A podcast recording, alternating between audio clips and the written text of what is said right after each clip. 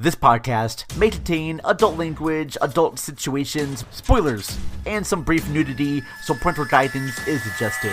We have such sights to show you. After about five minutes of this movie, you're gonna wish you had ten beers. Human sacrifice, dogs and cats living together, mass hysteria. So, what would you little maniacs like to do first? Hi, I'm Chucky. Wanna play?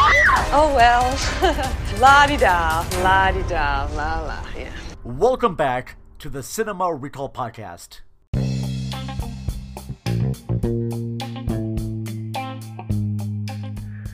Hello, everyone, and welcome to this bonus episode of the Cinema Recall podcast. Of course, I am the Vern. Thank you so much for listening and for your support. Greatly appreciate it.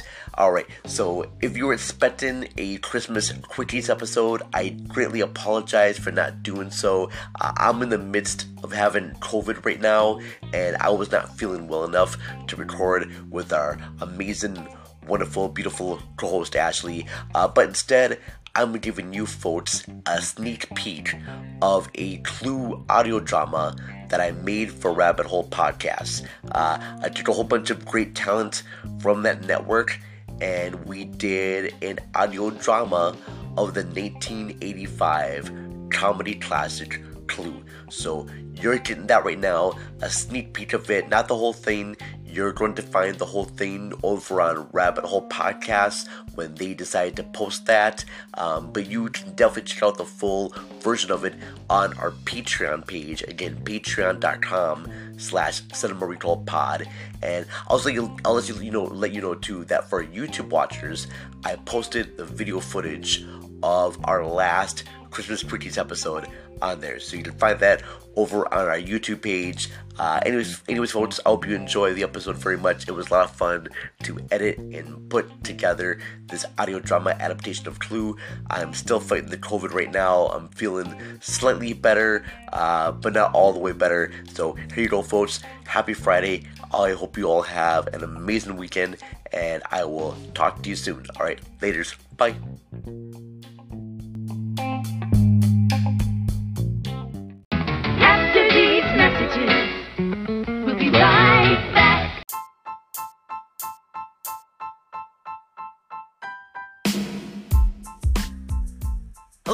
The Vern here from Cinema Recall here to tell you about Newsly. Newsly is an all-in-one audio app for iOS and Android phone. It picks up the most trending articles on the web and reads them to you in a natural human voice. For the first time ever, the entire web becomes listenable. Stop scrolling, start listening, go to newsly.me, use the promo code RECALL, and get one month free of their premium service. Check it out, and now, back to the show.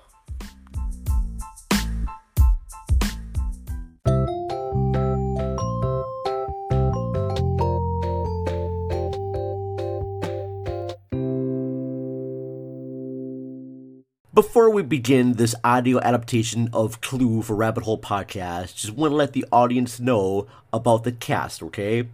In the roles of both Wadsworth and Mr. Green, we have Nick Jobe. In the roles of both Mr. Peacock and the chief at the end, along with Mr. Ho, the cook, we have Nate Withrow, aka Bubbawheat. In the role of both Yvette and Miss Scarlet, Heather Baxendale Walsh, and as the roles of Mr. Body, Colonel Mustard, the motorist, and the cop, it is I, the Vern, who also helped record and edit this presentation. Hope you enjoy it, and welcome to Sprattercast. Make sure you stay to the end because there will be some really fun outtakes that we had while recording this presentation. And now enjoy.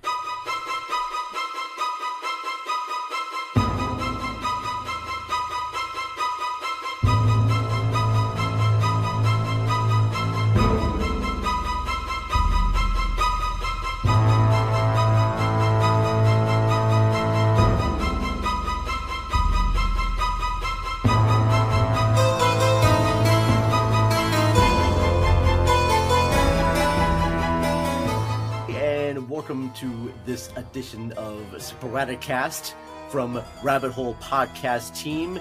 Uh, I am the Vern. Welcome to our audio uh, play adaptation of Clue. Uh, very grateful. I brought in a bunch of very talented voice actors from Rabbit Hole Podcast to join me for this uh, new radio version of Clue. Uh, so I'm going to introduce a few of them right now. Um, as the role of Mr. Peacock, we have Mr. Bubbawheat. Why, hello there.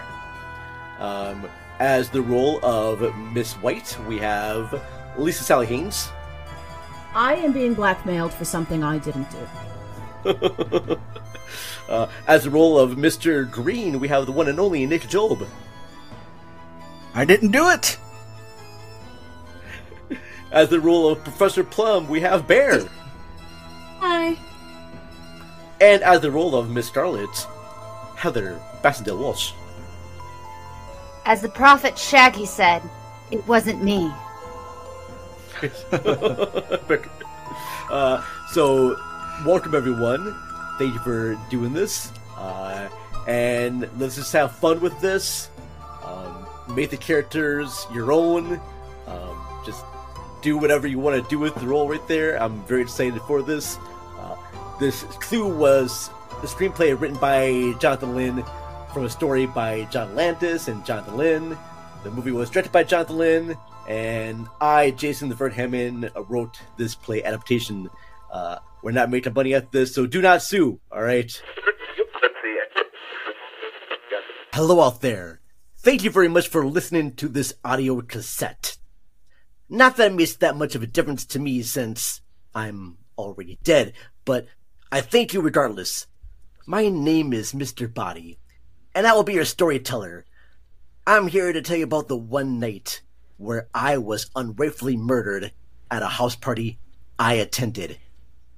There are many suspects who were there that night at Hill House, but only one is the true killer. And I need your help in establishing who is the killer. Are you ready to help me out?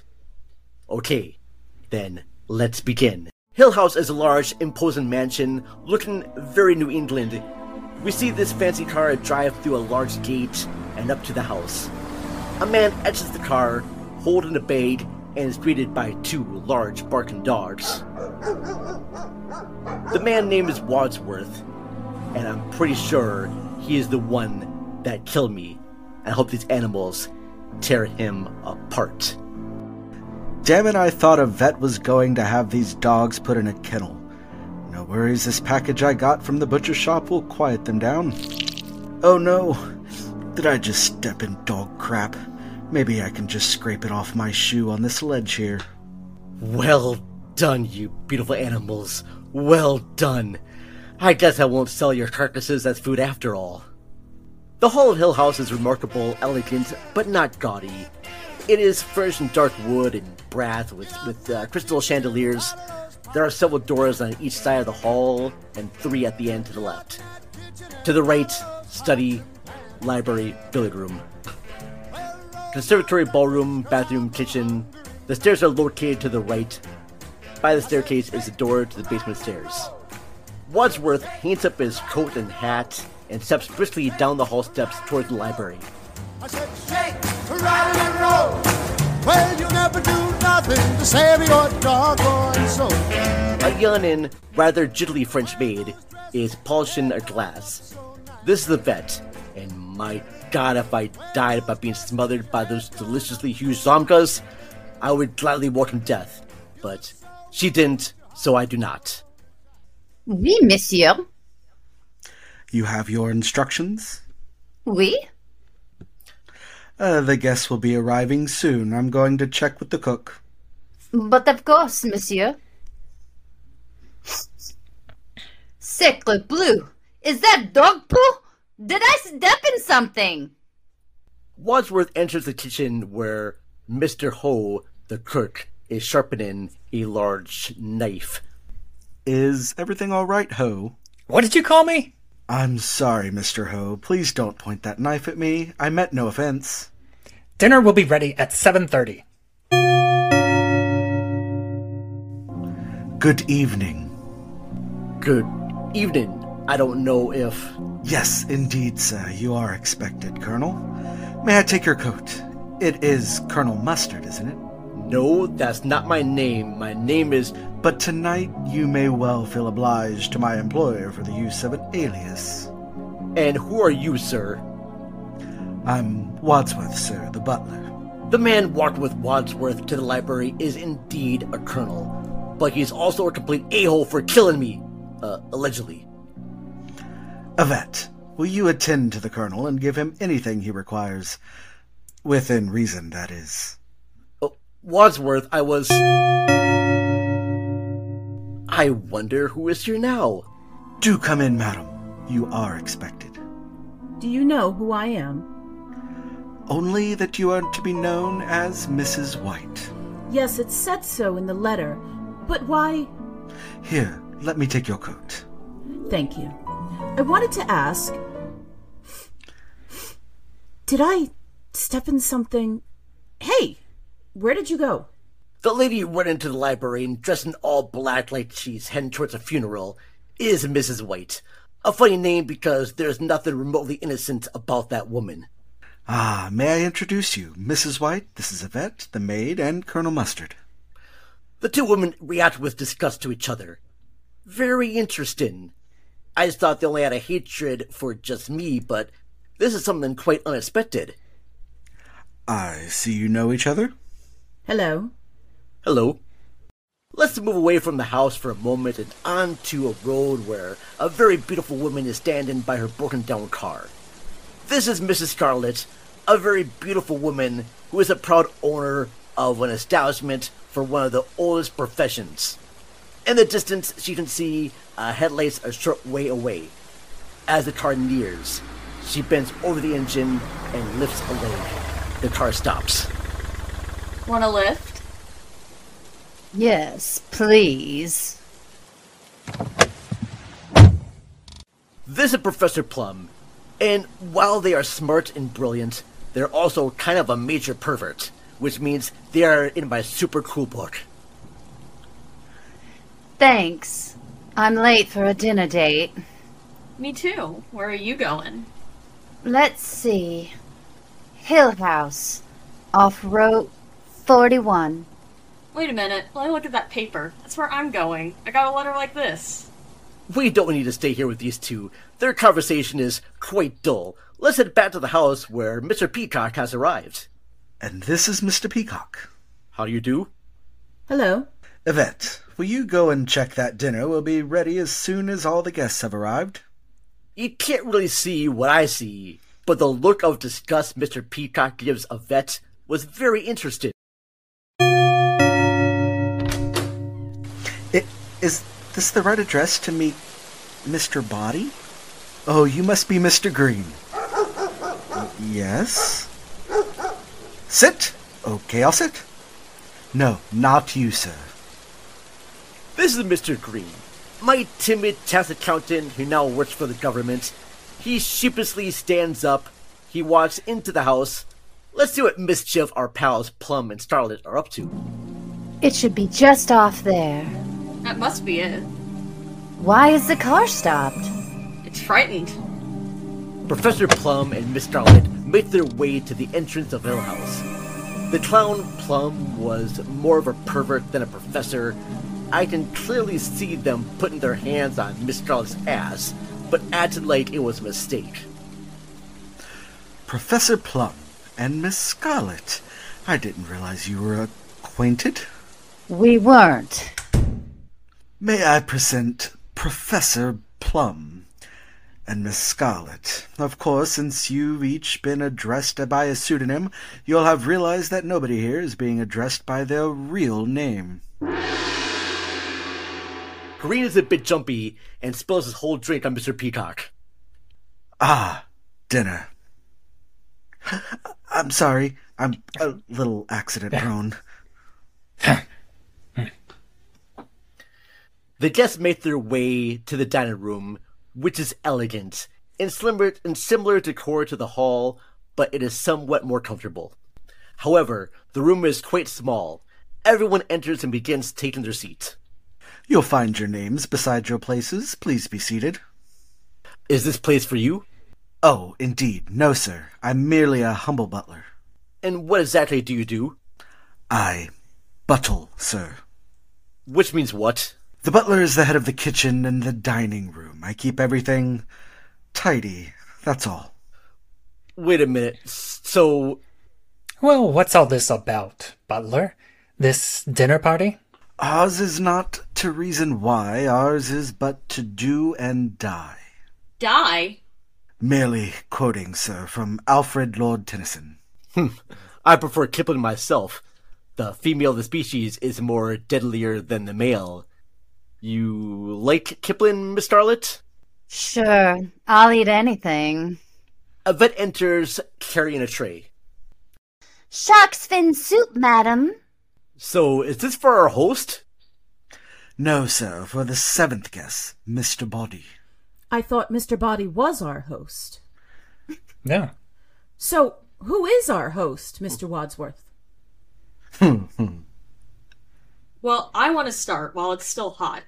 Oh, now shouldn't we wait for the other guest? I will keep something warm for him. What did you have in mind, dear?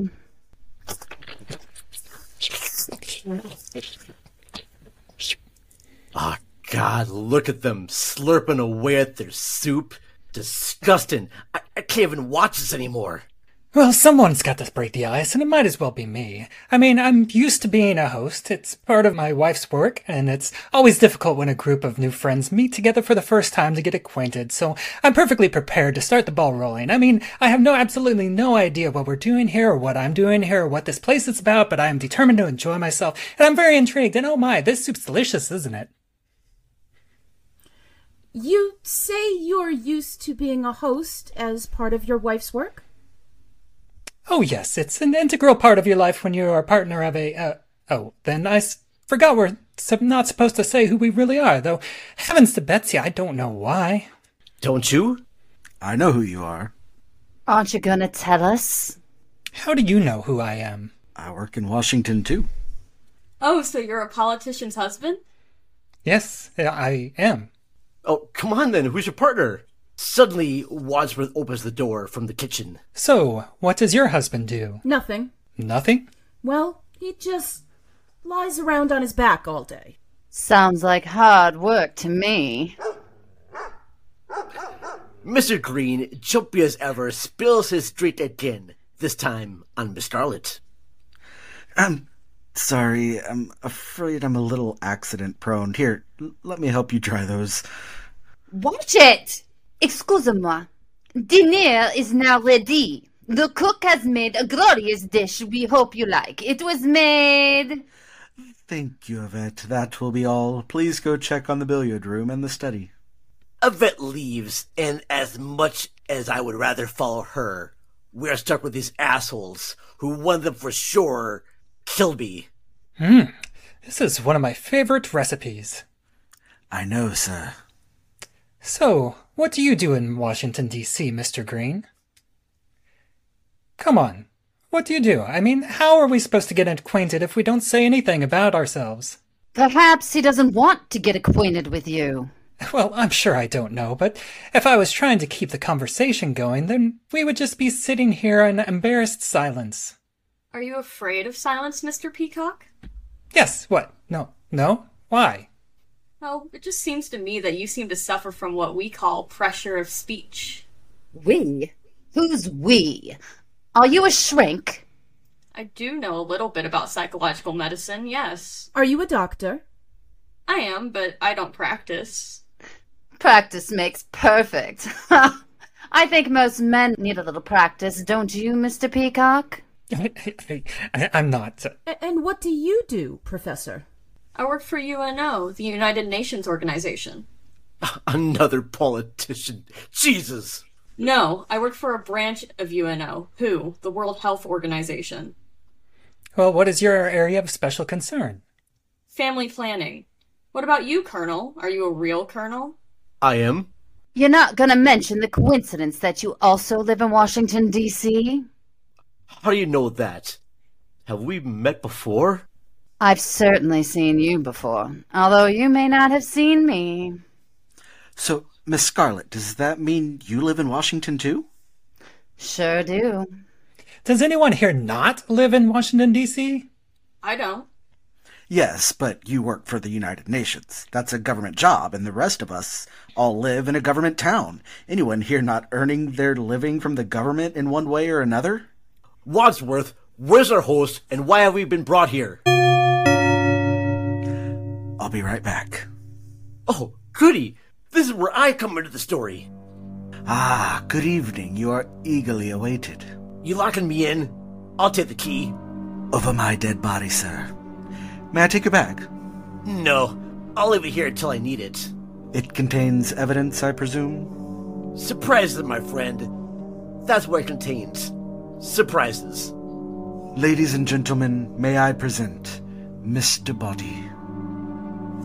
What are they all doing here? Eating dinner. Do sit down, Mr. Body. Thanks. Bonjour, Mr. Body. Would you like any. Nah, you didn't take that away, honey. Look, I demand to know what's going on. Now, why have we all been dragged up to this horrible place? Well, I believed we all received a letter. My letter says it will be to your advantage to be present on this date because a Mr. Body will bring to an end a certain long standing, confidential, and painful financial liability. It is signed a friend. I received a similar letter. So did we, didn't we? I also received a letter.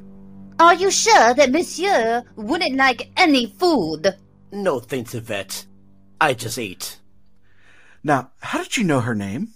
We know each other, don't we, dear? Forgive my curiosity, Mr. Body, but did your letter say the same thing? No. I see. Can I interest any of you in fruit or dessert? In that case, may I suggest we adjourn to the study for coffee and brandy, at which point I believe our unknown host will reveal his intentions. Everyone makes their way to the study, which is by far the most comfortable room we have seen so far. It is decorated in subdued tan colors. There are several couches, a bookshelf, a table with drinks, and a desk. If I wasn't already dead, I too would like to hang out here and have a drink. Well, there's no one here. Please help yourself to brandy and be seated. Wadsworth walks over to a table where he finds an envelope. He rummages through it. Mind if I smoke? Here, let me light that for you. Ladies and gentlemen, I am instructed to you what you all have in common with each other, unless you would care to do the honors, Mr. Body? Why me? They know who I am. I don't think so. You've never identified yourself to them, I believe. This is a hoax. I suggest we all leave. I'm sorry, sir. You cannot leave this house. No? Who's gonna stop me? There's no way out. All the windows have bars and all the doors are locked. This is an outrage. You can't hold us prisoner. That's right. You can't Yeah, leave- what- lock hey, us in here. Ladies and gentlemen, please, please return to the study. Everything will be explained. While everyone makes their way to the study, I decided to walk away slowly and find a way out of this place. You too, Mr. Body. I take off in the other direction. Other way. I run to the conservatory. It is a bit humid there, but all I see blocking my way to freedom is just a glass window. I pick up a brick and prepare to throw it. You can't get out that way. Why not? It's only glass.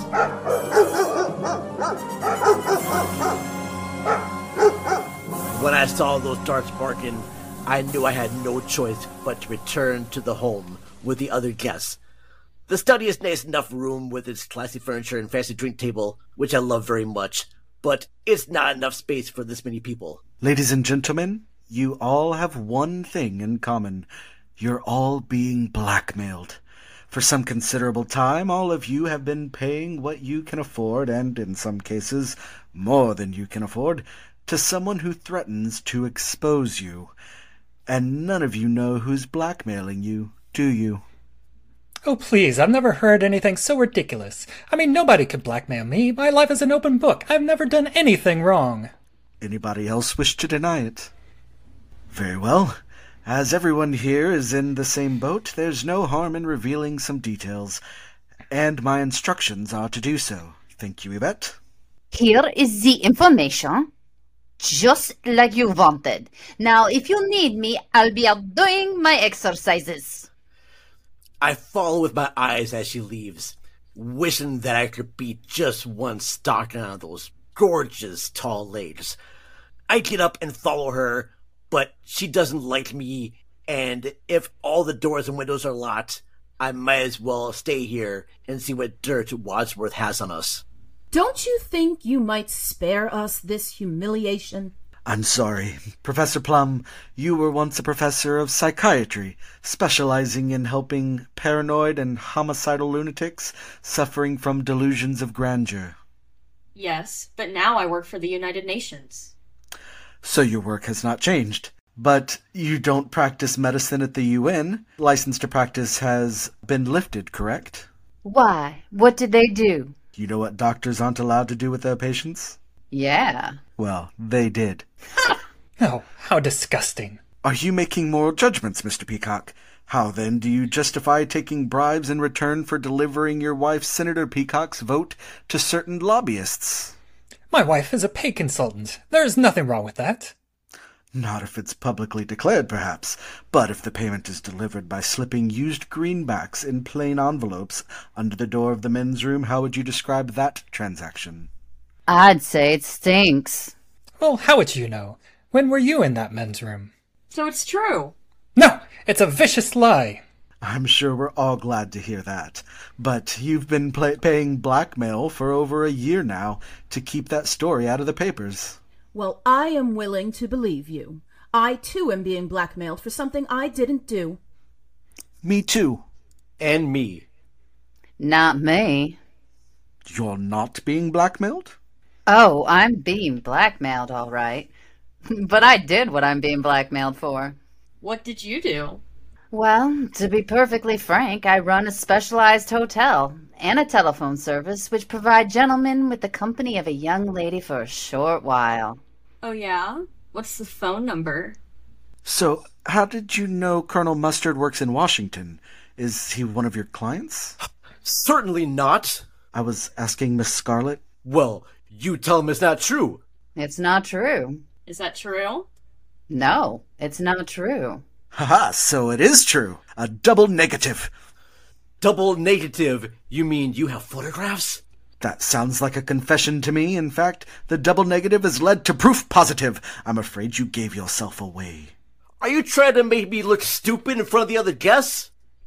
You don't need any help from me, sir. That's right. But seriously, I don't see what's so terrible about Colonel Mustard visiting a house of ill fame.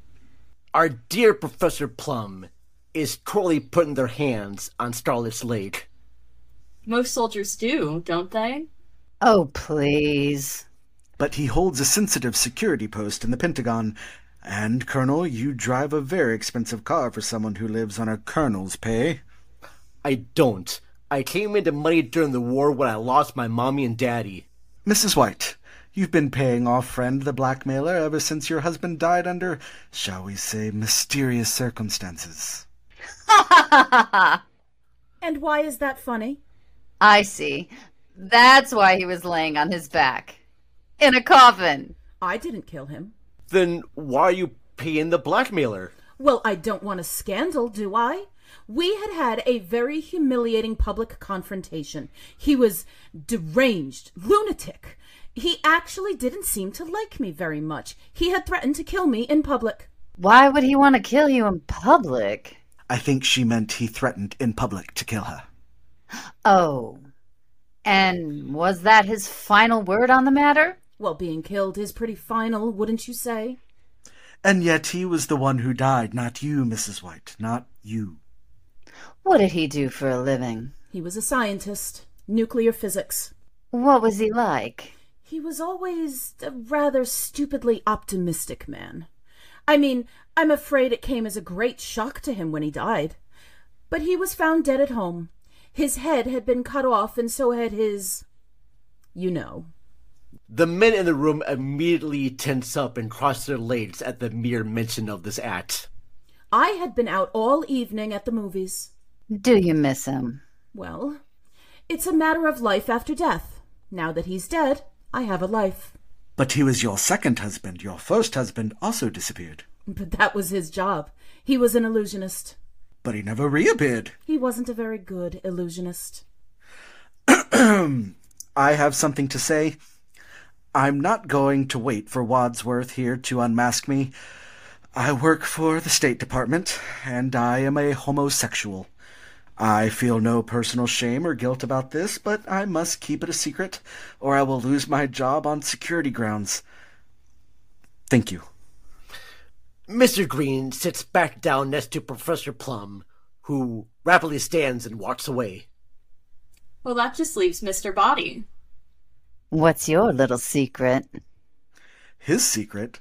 Oh, haven't you guessed? He's the one who's blackmailing you all. You bastard! It's actually quite funny seeing someone as out of shape as Crumb Mustard stand up to actually fight me. Put him up! He comes at me like a retired palooka, and I immediately step on his toes and poke him in his eyes. Gentlemen, If you can't fight fairly, don't fight at all.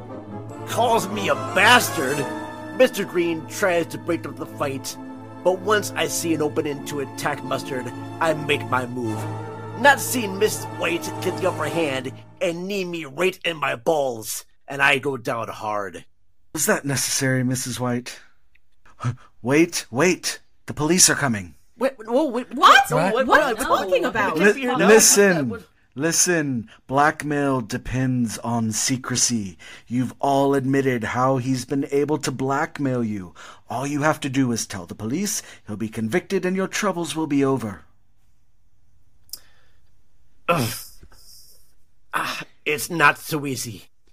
You'll never tell the police.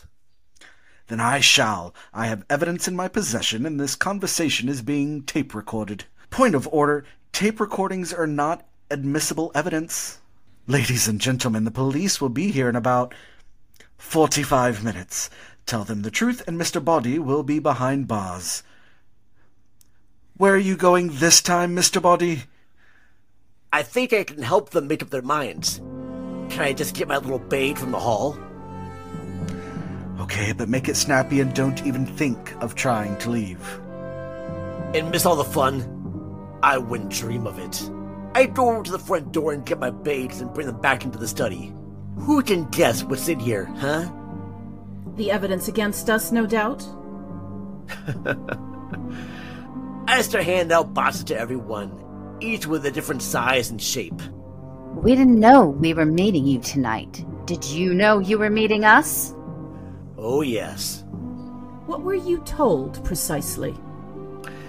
Merely that you're all meeting to discuss our little financial arrangements, and if I did not appear, Wadsworth would be informing the police about it all. Naturally, I could hardly resist putting in an appearance. Open 'em. Why not? I enjoy getting presents from strange men. A candlestick? What's this for? A rope? What in the world would I do with this? I have no use at all for a lead pipe. What kind of game is this, Mr. Boddy? I already have a wrench. In fact, I have way too many as is. I'm sorry, but you are just gonna have to take it back. I don't normally collect guns, Mr. Boddy, but this is a very exquisite looking piece of machinery. Well, I thank you, Mr. Boddy. My wife will absolutely adore this dagger you got me. How did you know she collects them? In your hands, you each have a lethal weapon. If you denounce me to the police, you will also be exposed and humiliated. I'll see to that in court. If one of you kills Wadsworth now, no one but the seven of us will ever know. He has the key to the front door, which he said would all be opened over his dead body. I suggest we take him up on that offer. The only way to avoid finding yourself on the front pages is for one of you to kill Wadsworth. Now! I turn off the lights and everything goes black. I hear a few stumbles and the sound of a gun. then everything goes really black for me, and this is where I die. The lights go up, and here I am lying face down, dead as fucking dead. It, it's not Wadsworth. Oh my god. What who took who oh. did that? What? What? No. What's happening? Stand back. Give him air. Let me see. He's dead. Who had the gun? I did. Then you shot him. I didn't. Well, you had the gun. If you didn't shoot him, who did? Nobody. Look, there's no gunshot wound. Someone tried to grab the gun from me in the dark and the gun went off. Look, the bullet broke that vase on the mantle. They are absolutely right. Look, there's a bullet hole here in the wall. See that? How did he die? I don't know. Not a forensic expert. Well, one of us must have killed him. Well, I didn't do it. Oh, I, I need a drink. Maybe he was poisoned. I,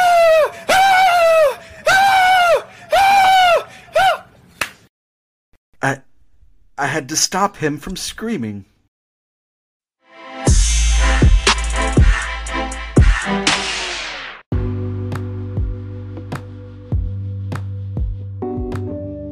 All right, there you go. That was just a sneak peek of the Clue audio drama. If you liked what you heard and you want to hear more, uh, become a Patreon supporter because our Patreon members will be getting the full version of that audio drama. Again, patreon.com slash cinema recall pod.